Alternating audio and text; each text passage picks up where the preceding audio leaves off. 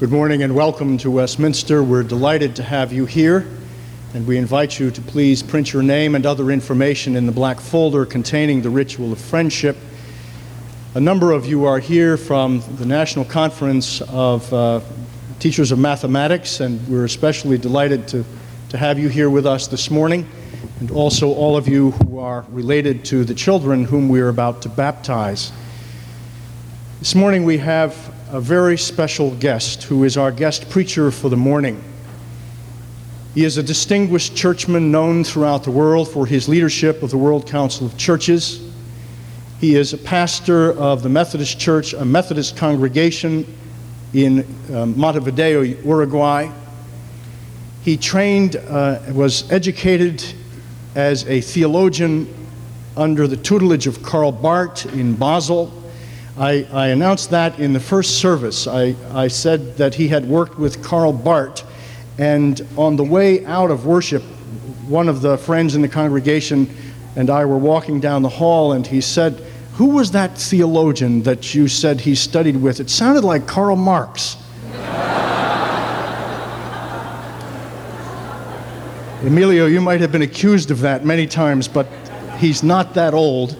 Uh, the name is Karl Barth, B A R T H. And uh, he is uh, wonderfully warm, loving, pastoral heart, cares for the needs of the poor and the outcast and the downcast, and is the best that the church has to offer in its representation of itself as a single body. Emilio, we welcome you to this place. It's wonderful to be with you and to share this moment. And I'm also going to ask if uh, during the baptism rite, I'm asking Dr. Castro if he will offer the prayer uh, for baptism because every time we baptize a child or an adult, we do not baptize them only as members of this congregation we baptize them into the church universal, along with the people of Uruguay and Zaire and Rwanda and Czechoslovakia and, and Russia and all across the world, wherever the church is gathered. These children become a member of that body. So I will ask you at that point to offer the prayer.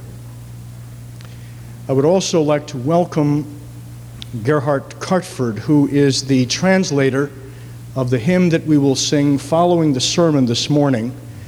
The church is blessed by musicians and by translators of hymns, and Gerhard Cartford is the translator of this wonderful hymn.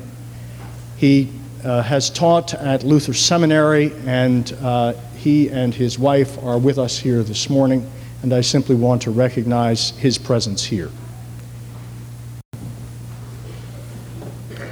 After such a singing, our prayer is already in front of our good Lord. Come, Holy Spirit, open up our minds to understand your word. Amen.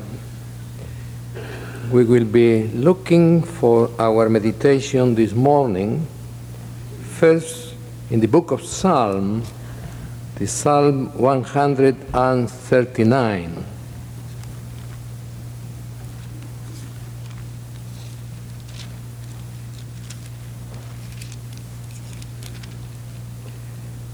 O Lord, thou hast searched me and known me. Thou knowest when I sit down and when I rise up. Thou discernest my thoughts from afar. Thou searchest out my path and my lying down, and art acquainted with all my ways.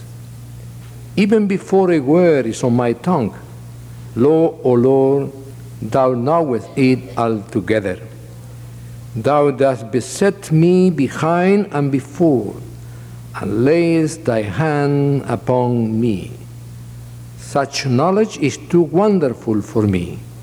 It is high I cannot attain it. Whither shall I go from thy spirit? Or whither shall I flee from thy presence? If I ascend to heaven, thou art there. If I make my bed in Sheol, thou art there.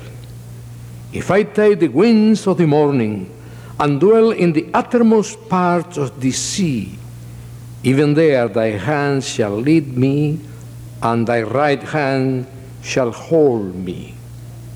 If I say, Let only darkness cover me, and the light about me be night, even the darkness is not dark to thee. The night is bright as the day, for darkness is as light with thee.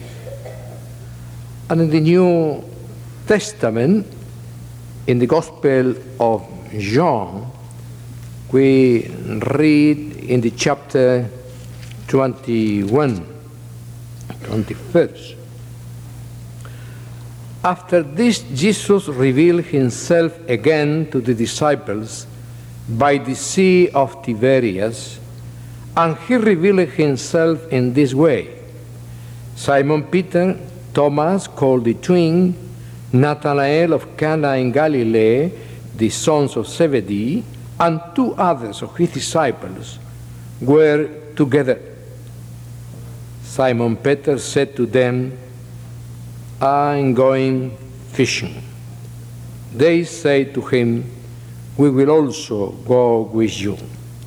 They went out and got into the boat, but that night they caught nothing. Just as day was breaking, Jesus stood on the beach. Yet the disciples did not know that it was Jesus. Jesus said to them, Children, have you any food? They answered him, No. He said to them, Cast the net on the right side of the boat, and you will find some. So they cast it, and now they were not able to haul it in for the quantity of fish. The disciple whom Jesus loved said to Peter, It is the Lord. When Simon Peter heard that it was the Lord, he put on his clothes, for he was stripped for work, and sprang into the sea. But the other disciples came in the boat, dragging the net full of fish, for they were not far from the land, but about a hundred yards off. Let me greet you not only my personal name, but also in the name of the small congregation of Malvin in Montevideo, Uruguay, where I serve, and who was so kind to send one member of that church to be sitting with us in the pews this morning. So I am not alone here. I had my bodyguard with me. this, we are in the post Easter period.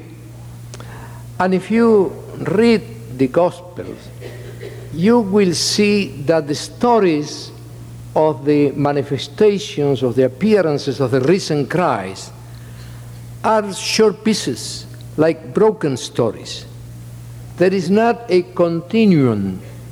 It looks like Jesus was not in a permanent way with the disciples, but was coming and going, meeting small groups, meeting them all together, as if he were preparing them a pedagogical exercise for the period to come when they will not be able to have him physically. So suddenly he appears among them and show them the wounded hands and the wounded side, indicating that they will find here, him wherever there is a struggle of compassion, an expression of solidarity, that peace that comes from him will be present. And to others, he was opening the scriptures, indicating to them to read the Old Testament in order to understand the events of Jerusalem and surroundings. And it was a warming of the heart as they understood what the stranger was telling them on the road. And we know that we come back time and time again to the pages of the scripture to look for inspiration to, to, bring, to get something of the presence of the risen Christ. In another moment, he comes again as an unknown person, but they recognize him when he breaks the bread, he bless, give thanks, and share with them. And at that moment, the eyes are open and they discover the risen Lord. We know that we had many differences of interpretation in the Christian churches about what, what actually happens in the celebration of the Lord's Supper.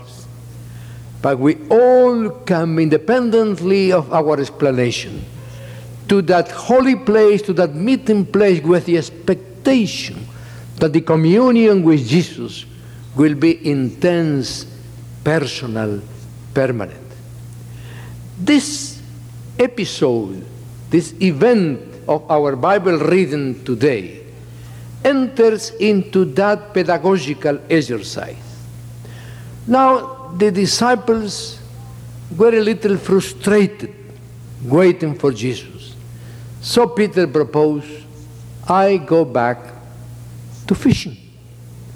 And the other said, okay, forget the dreams, forget the expectations, let us go back, we go to fish with you.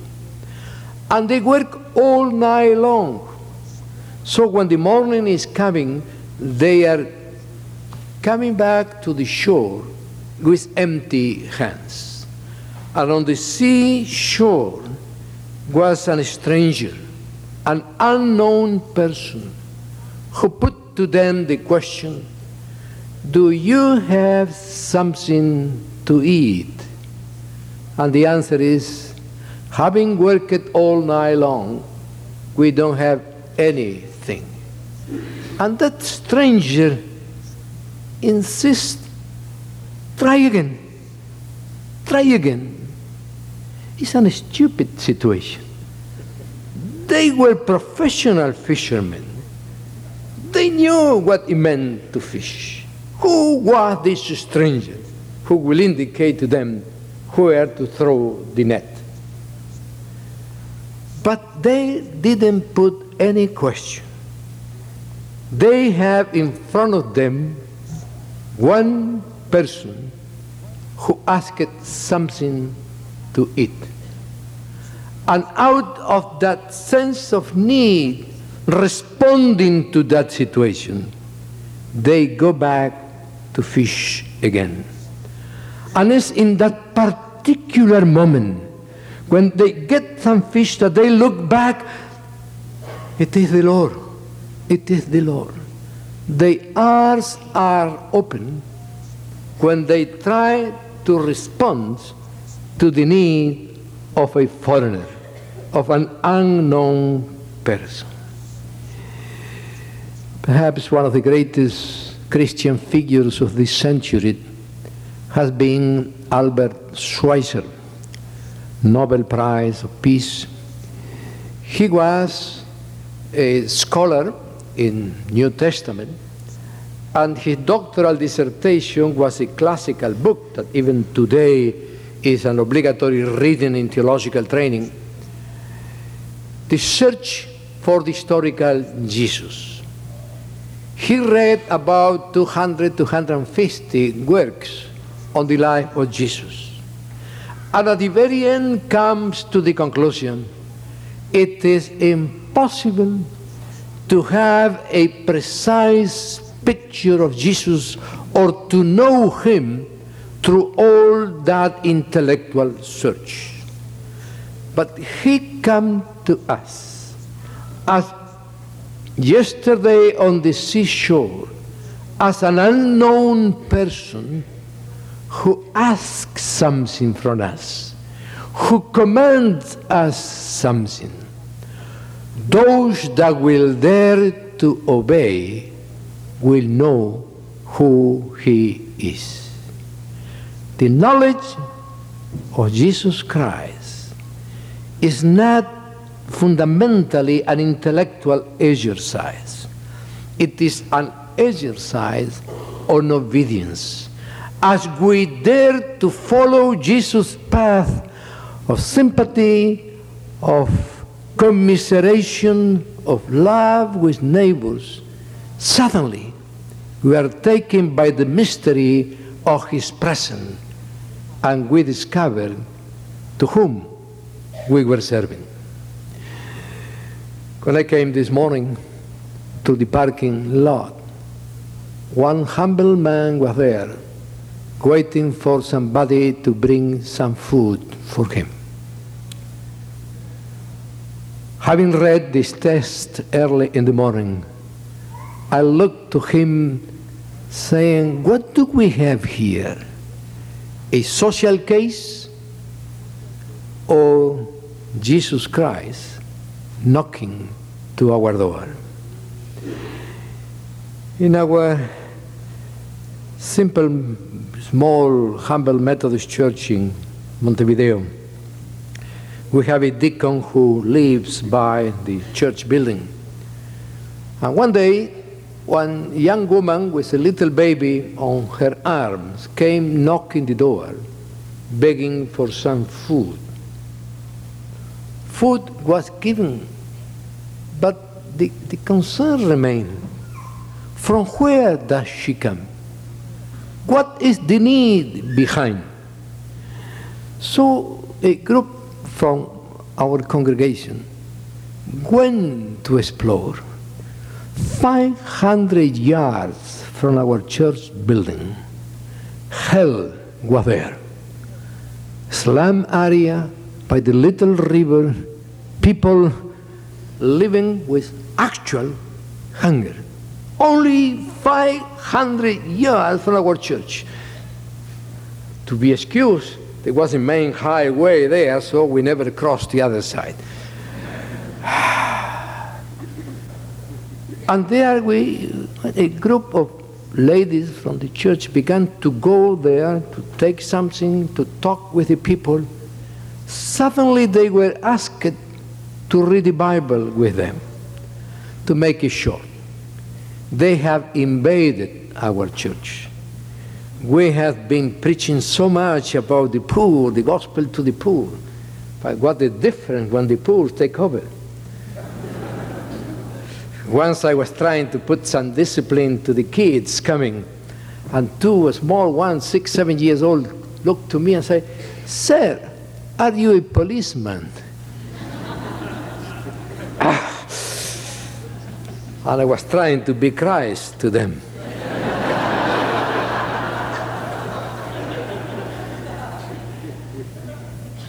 But then came celebrations, integrations, and last Christmas, I think we have the youngest Jesus in the cradle that you could think of.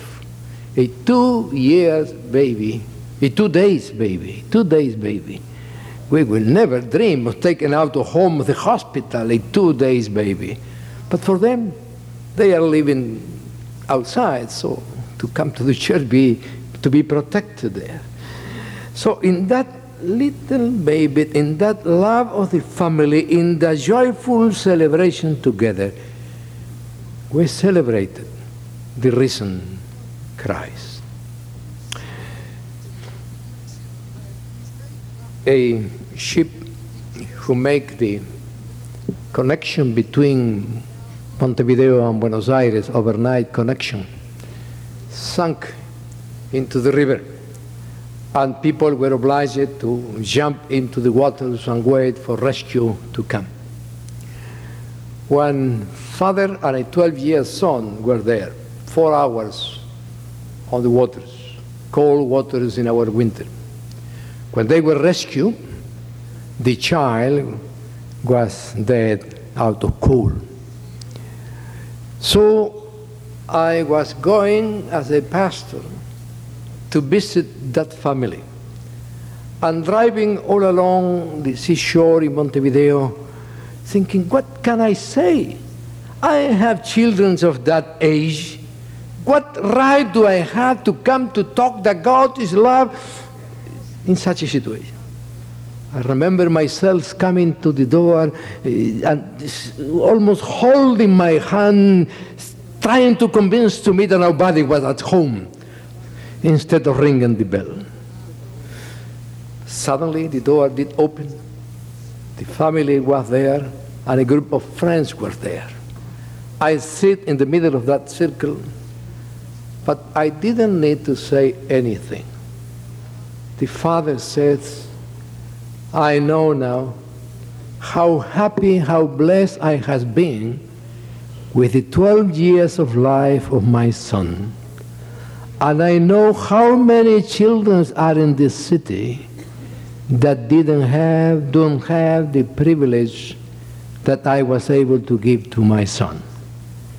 So I do not understand why, but I understand what is the calling to me to devote my life to those children on the street.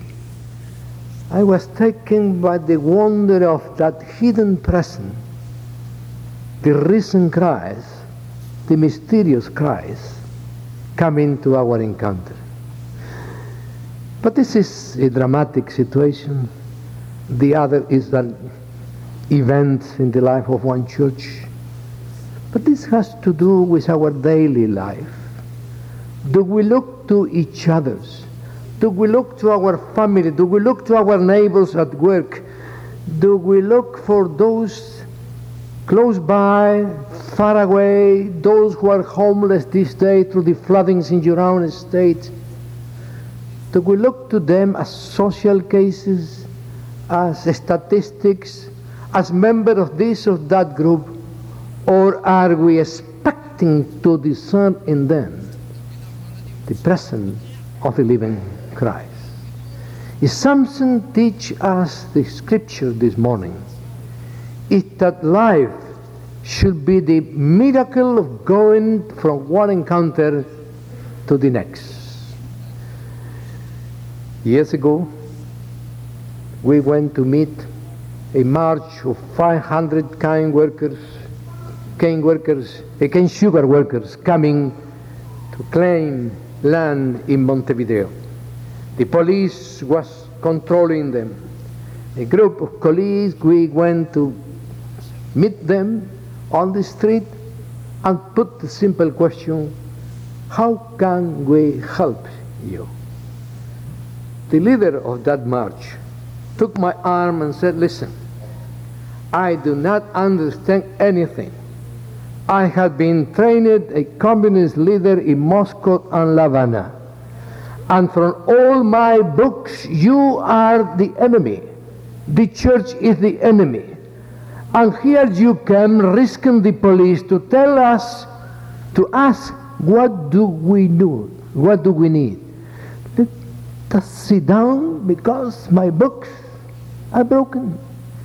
Yes, and in sharing with those people, we discerned and the struggle for justice a presence that went far beyond our dogmatic assertions. By the way, in that march, a little baby was born, and she is today also a member of the church in Malvin, a teacher, a faithful lay woman. So, the miracles, the miracles personal way, corporate way. Let us go out this morning, looking around, thinking, where will Jesus Christ make us the next joke of being present where we do not expect him to be? Let us look around, and the surprises of the Spirit will become a joyful reality. Let us pray. Oh Lord, you work in wondrous, mysterious, wonderful ways. We are here searching for the presence of your Spirit, and you entrust us with the manifestation of your love. Wherever you send us, Lord, we know that you will be there. It's in that hope, in that assurance, that we sing the praises of your name and we go to our daily life to the miracle of your fellowship. In Jesus' name, Amen.